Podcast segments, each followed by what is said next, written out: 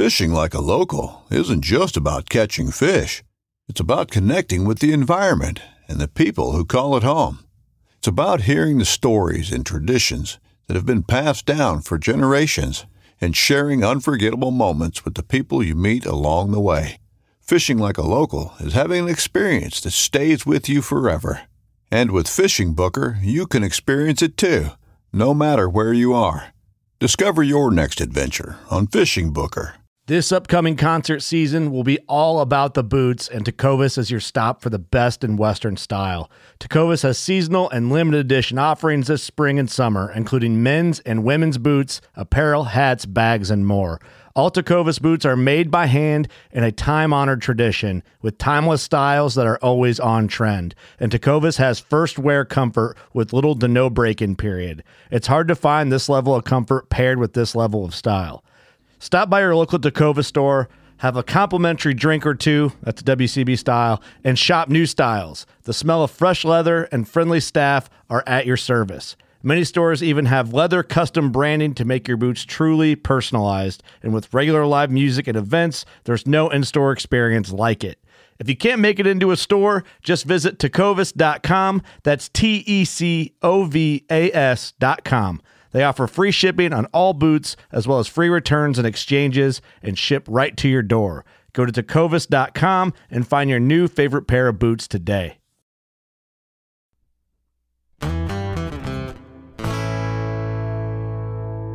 but I feel like the beef industry and the pork industry and the chicken folks, like we should probably band together because they're really disparaging our product um, and, and spreading a lot of lies. And while they're doing that, they're also stealing our nomenclature.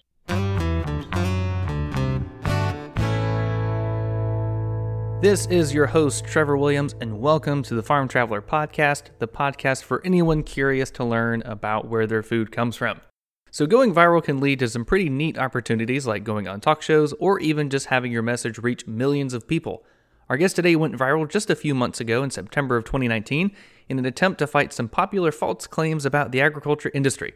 Amanda Radke is an agricultural speaker, beef blogger, pretty much a jack of all trades.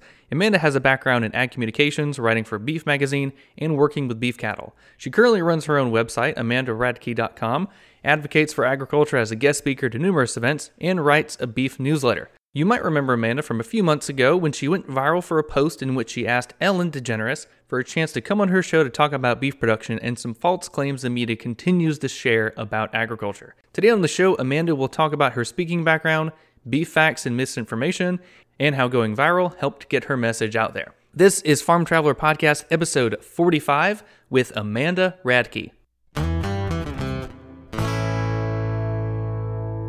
Right. Well, Amanda Radke, thanks for being on the podcast. How are you doing? I'm doing great. How about yourself? Oh, doing great. Thanks for being on. So, you are a beef blogger, beef writer, speaker. Found you on Instagram.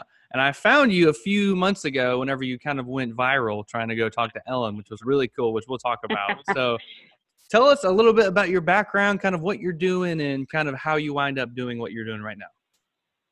Sure. Uh, so I grew up on a, a, cattle ranch in in the southeast corner of South Dakota, and and growing up, we we sold bulls and also uh, very active in 4-H and FFA, and and probably one of the best things I did in those programs uh, was compete in speaking contests. Um, little did I know that one day it would be a major part of my my career. Uh, so I studied ag communications and um, I was a national beef ambassador, so got had the opportunity in college to travel across the country and and promote beef at these consumer events. And when it came, time to graduate, I knew I wanted to head back home to the ranch, but I also knew I needed to bring some income with me. And so I kind of uh, made that that shift to being a freelance writer and speaker and and writing about the things that I had always done, which is you know advocate for agriculture, promote ag literacy, and um, so today I I write for Beef Magazine. I write a blog every Monday through Thursday, um, and then I travel the country speaking at ag events and kind of in my side gig I sell uh, children's books and Western teas and basically anything I say to pay for my cow habit. So uh, I keep busy in a lot of different different ways, but I think my my true passion is is really promoting agriculture and teaching our consumers where their food comes from. That sounds super fun, and and cows are a very expensive hobby, from what I gather. So it's really good that you've got a lot of stuff going on to help pay for that. yeah, yeah, that feed bill gets to be something once in a while. So, yep, I, I got to keep working. I can imagine. Yeah, what's that like um, doing your your weekly blog? So, what are some topics that you've covered, and what's that been like? Kind of writing every now and then. What's that been like?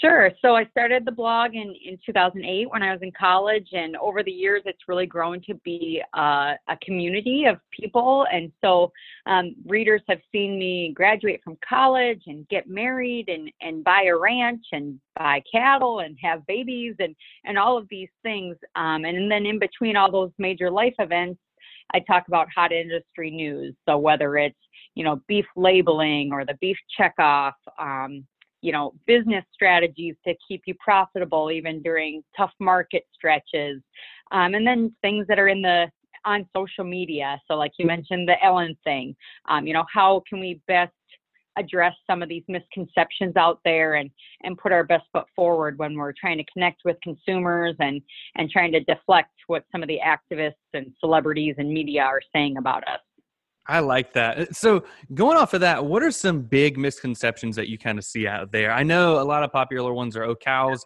beef in particular is not sustainable, it's hurting the environment, beef isn't healthy for you. So, what are some big misconceptions that you see out there when it when it comes to beef? well, you definitely pretty much hit the nail on the head, and I think you know, Ellen, when she had that video that said, be neat, eat less meat, and she highlighted three reasons why. And her three reasons were it's bad for the environment, it's bad for your health, um, and it's bad for the animals too. And so, uh, in a lot of my speeches, I tackle each of those misconceptions head on because um, I can negate pretty strongly all three of them. And and so I, I always like to say Ellen did the homework for us, and now us as a beef industry know exactly what we need to be focusing on because that's what many consumers think um, about livestock production and, and eating meat. I like that. Yeah. So, um, have you have you done a lot of research on the whole um, CO2 versus methane? I think I saw something where you know, cows fart, they give off methane, but well, that stays in the atmosphere like 10 years, and people just think it's going to stay in the atmosphere like 100 years, like CO2. So, have you done a lot of studies there? Um, well, so I haven't done any studies myself, but I'm good friends with a guy named Frank Mitloehner, and he's out of UC Davis, and he is a air quality specialist who really has dived into the numbers on this. And yeah, he basically says so. An example, and, and I'll probably get it wrong here, but uh, you can reach out to Frank to get it perfectly right. But he basically says so if, if a rancher has a 100 cows um, and he stays that same size, um, he will basically be at net zero because that 100 cows will, you know, emit that methane into the environment and it kind of is in a cycle and it never gets to be more than that because it's, you know, it's, it's basically just level or steady. Um, and another thing that, that he said is if every American were to go meatless on Mondays, you know, to curb climate change or to, you know, impact planetary health in a positive way, it would reduce greenhouse gas emissions by like 0.3%. Um, so pretty negligible, really. And, you know, when we see these celebrities at the Golden Globes uh, going vegan to save the planet, and yet they're they're flying in a private jet and then they're taking a limo to the event and then they're wearing a dress or a tuxedo um, that took you know tens of people to design and create and fly across the country to get to them and they'll wear it only one time. Um, probably the the most sustainable choice they would make in that evening is to to eat beef and maybe walk to the event or carpool you know what i mean? And so um, yeah we have a huge misconception when it comes to uh, cow farts and, and it's actually burps too. And so even that uh, they get wrong or the media gets wrong uh, but we continue to be plagued by that misconception. And and I, I always say cattle were green before anybody else was and so they actually have a really cool story um, in terms of environmental sustainability. Um, that's that's pretty neat to think about, actually. That is really neat, and that whole Golden Globes thing drew drew me crazy last week or uh, whenever it was.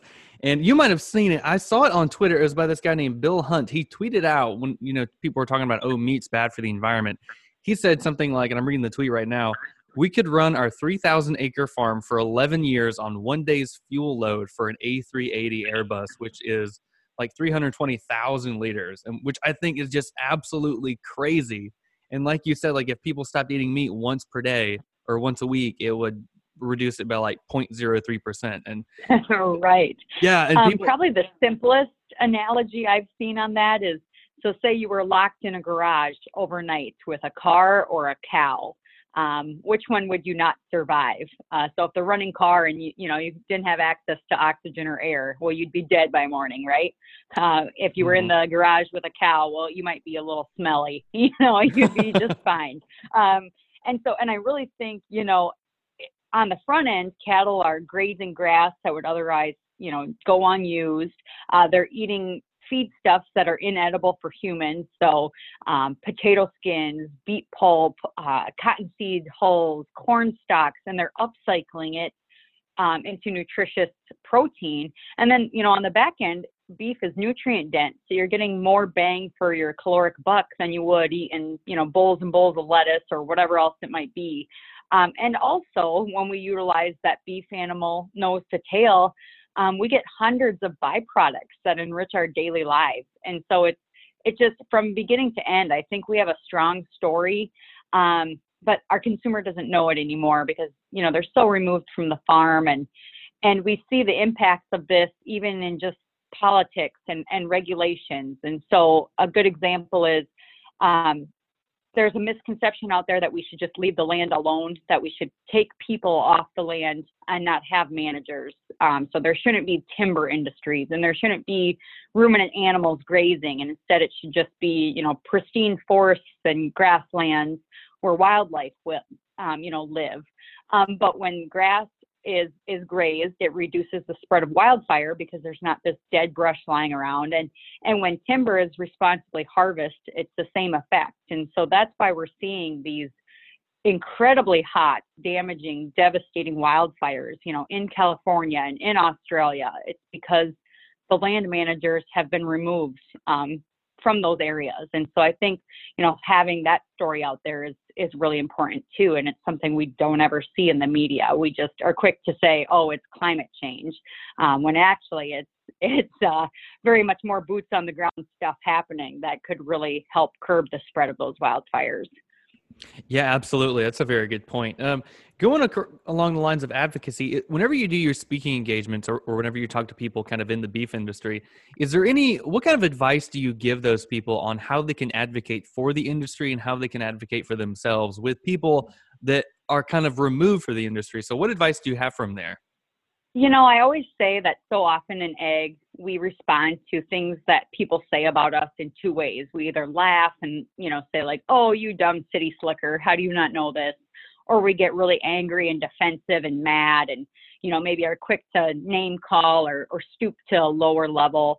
And and neither one of those are productive you know outlets to really building relationships and and bridging those gaps. And so i always tell people to listen first and like okay what is this person actually concerned about? You know they're they're mentioning cow farts. Well they're worried about the planet and the environment. And so how can you connect with them and talk about how you are too you know worried about the environment and what you do on your farm you know to be sustainable or to take care of those natural resources and you know make the land better tomorrow than it was today. Um, so if we can find those shared values, I think we would find just overwhelmingly that rural and urban America have a lot more in common that we think, and that you know farmers and ranchers are consumers too, and so we care if, if um, if our food is safe and it tastes good and it comes from good farms and ranches too, um, just like our consumers in New York City might you know care about and think about as well.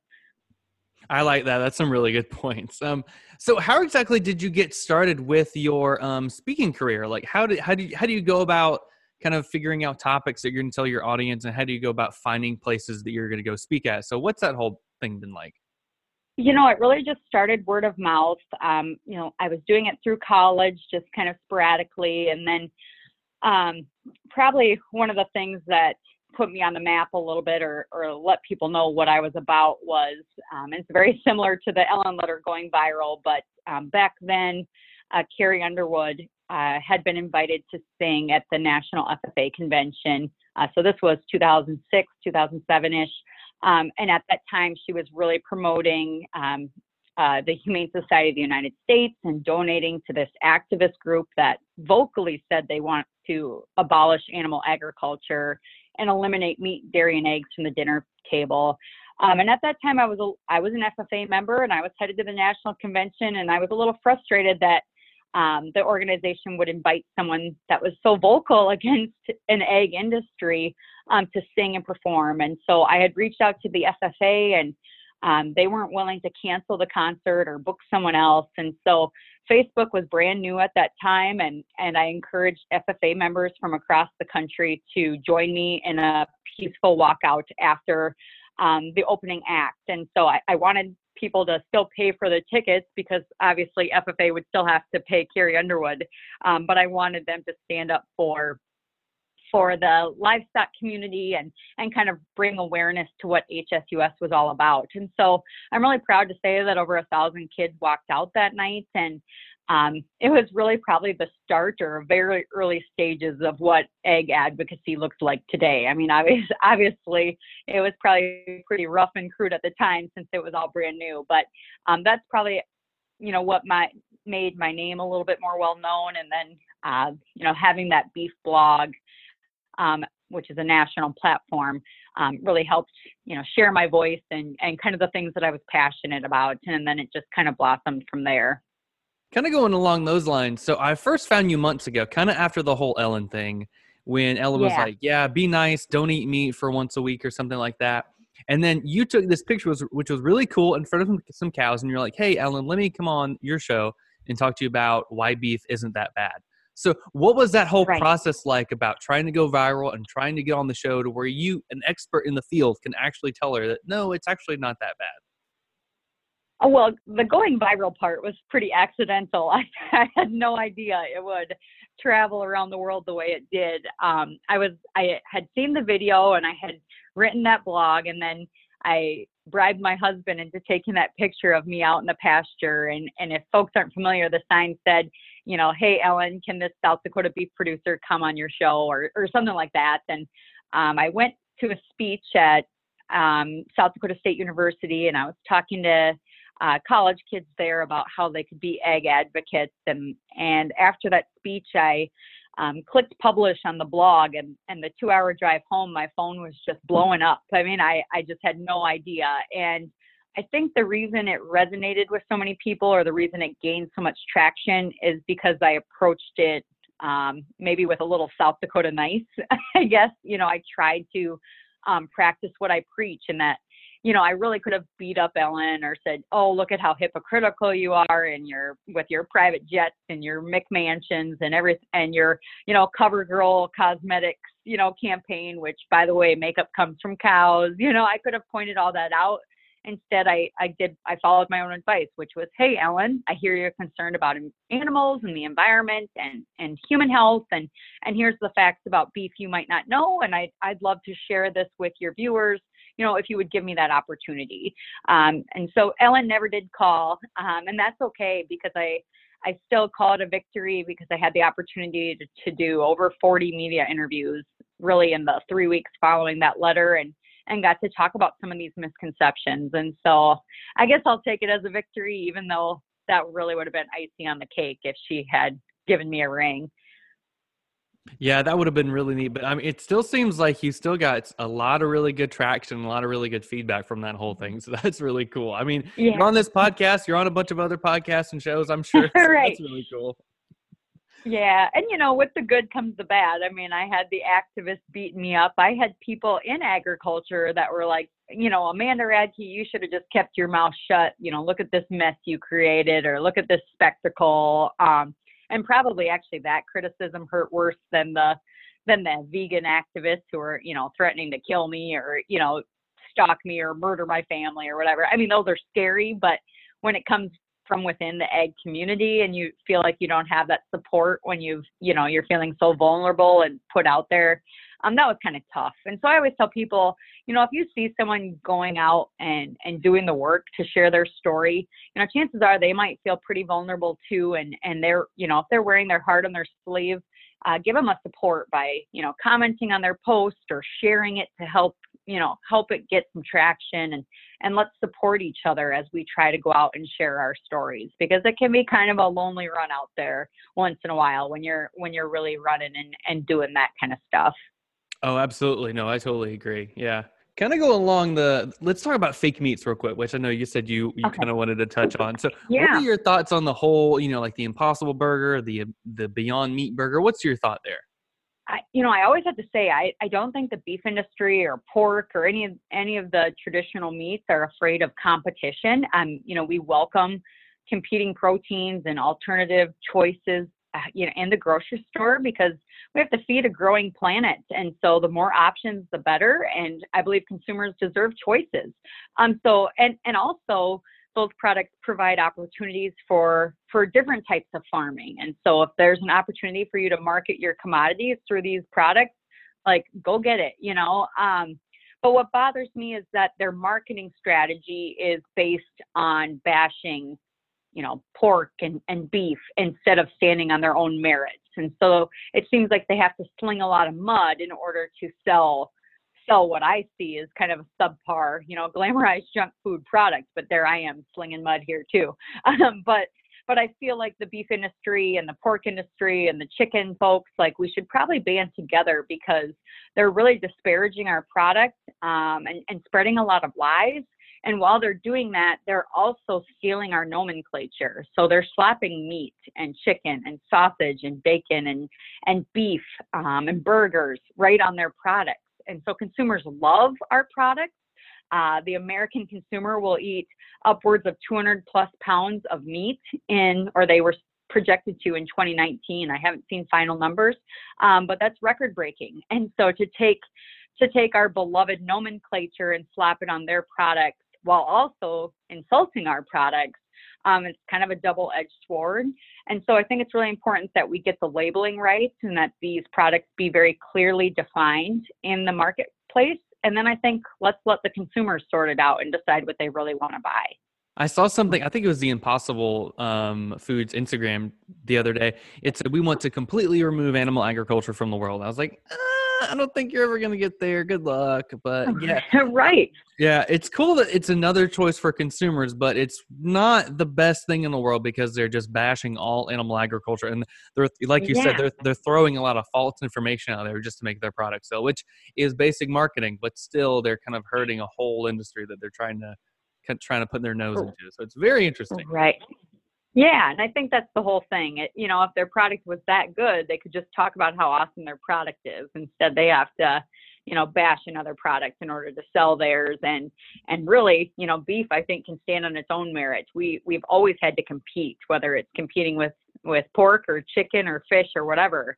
Uh, we can handle that, but we're not playing by the same rules anymore, uh, which is, you know, just transparency and honesty and integrity. Uh, this is just a whole other beast entirely. So I don't think anyone in ag, animal ag, is saying, oh, we don't want fake meats or plant based proteins or whatever.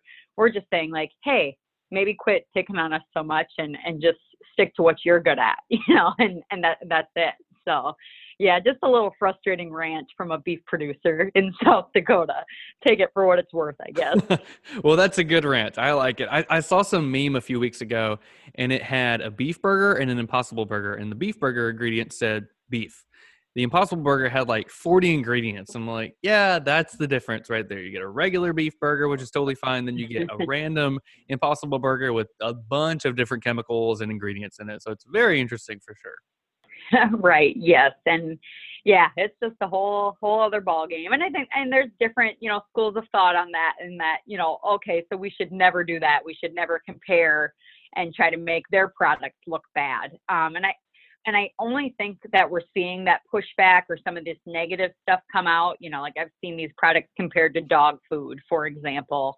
Um, and obviously, we refer to them as fake meats a lot, which is probably derogatory.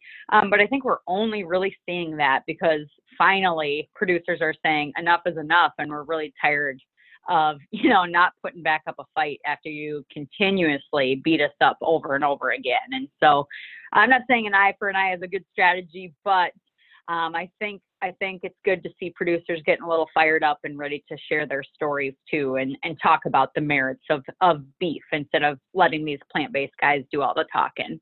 Yeah, exactly. No, that's a good point. I mean, the more and more people share their stories and get right information out there, the better.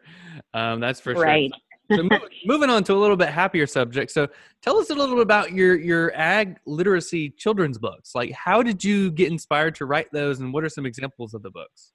So in 2011, I really started to notice that there weren't a lot of ag accurate books on the shelves available today. And by that, I mean um, a lot of children's books about farming. Um, the animal was the main character, and the farmer was like the side character who maybe was the bad guy, for example, or um, the main character is the cow and he walks on his back legs and he has all this full range of emotions. And um, I feel like that really further skews our relationship with animals and and you know the value of people versus versus animals and um, you know we see that in disney movies and popular books today and so i really wanted to flip the switch and write a book that made the ranch kid uh, the main character and the hero in the story. And that ranch kid was responsible for, you know, taking care of his livestock and taking care of the land so that wildlife could call that place home as well. And and so Levi's Lost Calf was kind of born out of that frustration. Um, fast forward to uh, 2019, and I teamed up with my illustrator again, and we wrote a new book titled Can Do Cow Kids, and that one dives in even deeper about the rancher's relationship to the animals and to the land, and, and kind of some conservation um, elements to it, and, and how that rangeland is so important for habitat for you know bees and rabbits and fox and deer and and not just cattle. Um, and so I'm really excited that in 2020 we have two more books coming and we're just kind of teaming up with different commodity groups and and trying to tell their stories. And so the next one is going to be um, about peanut production. So peanut growers in Georgia have connected with us and we're going to tell their story. And then the book following will be um, from the Soil Health Coalition, and we'll be talking about you know how farmers help to maintain that soil health and you know that it'll have a really great environmental story as well so excited about what's to come and if folks are interested in that they can learn more about our publishing services at agstorytellers.com cool that's awesome i am writing that down agstorytellers.com mm-hmm. I will check it out. Yeah, we had another uh, Luella Fisher Gregory, I think, from Missouri, who also writes some children's books. So it's really okay. cool that yeah, it's really cool that uh, Ag has found a way to get children with ag children's books to kind of bridge that mm. literacy and kind of encourage it early on. So that's really cool. Yeah, kids always seem really excited to meet a, a, farmer and a rancher when they come into the classroom. And then, you know, for these volunteer parents that go and, and visit their kids' schools, they have a book that's accurate and ready to to tell the true story of how that food gets to the dinner plate. Like, I, oh, I just love it. It's, it's definitely my passion. And um, yeah, it's it, I'm excited about what's to come. The the book three, the illustrations are are in the studio and the the paint is drying as we speak. So it is very very soon that that it will be published and released. And uh, yeah, so very exciting stuff. It sounds like it. Well, that's cool. We can't wait to see it. That's awesome. So something I like to ask everybody, and I think you're going to have a really good take on this. Um, and that is, what are their thoughts? What are your thoughts on the farmer-consumer relationship right now? Like, it's an, it's a very interesting space right now, that's for sure. So, what do you think about it right now? You know, I just think the the disconnect is pretty great, and I think you know it's not just agriculture; it's probably everything. Um, you know, our lives in rural America just look so much different than someone that lives in the city, and I can say that from someone who's lived in several major cities over you know through my life. Um, for you know summer internships and that kind of thing. Um, but you know, if you think about an urban consumer, they they take a metro or an Uber everywhere, and there's a Starbucks on every street corner, and they might live in an apartment complex, and you know their best friend that they spend the most time with might be their beloved dog or cat, and and it's like we live on a whole other planet out here where you know i'm the only house for a mile and and my kids drive 23 miles to school every day. And um, you know i there's there is a starbucks in town but it's it's i definitely have to drive get in the car and drive to go get there kind of thing. And um, you know our we do have pets but we also have hundreds of cows that are spread out on pastures. And um, we're very closely connected to that circle of life where we see things born on the ranch and we see things die. And so our perspective on on life and animals and food is it's really really much different than that urban consumer who learns about food you know on youtube and and you know tries to dissect labels and figure out what they really want to buy you know when they go to the grocery store. Um, so I, yeah i think the the gap is huge um, and like I said earlier, I think we have a lot of shared values and a lot of things that actually connect us and bring us all together as Americans but it's just a matter of you know finding those shared values instead of focusing on why we're all so very different. Well amanda if people want to stay in touch with you if they want to follow what you're doing where can they find you at? Um, so my beef blog is at beefmagazine.com i also have a website a personal website where people can check out my speaking engagements and i also sell my children's books and like fun t-shirts and that kind of thing um, and that website is amandaradke.com uh, it was so good to finally meet you, finally talk to you about all things beef and your speaking engagement and all that really cool stuff. So thanks so much for being on, and we will talk to you soon, Amanda. Keep up the good work. Thank you. It was my absolute pleasure. Thanks for for thinking of me, and and I look forward to being a a listener down the road as I'm in my travels in the car, looking for good things to to tune into. well, that's perfect. Awesome. Well, thank you.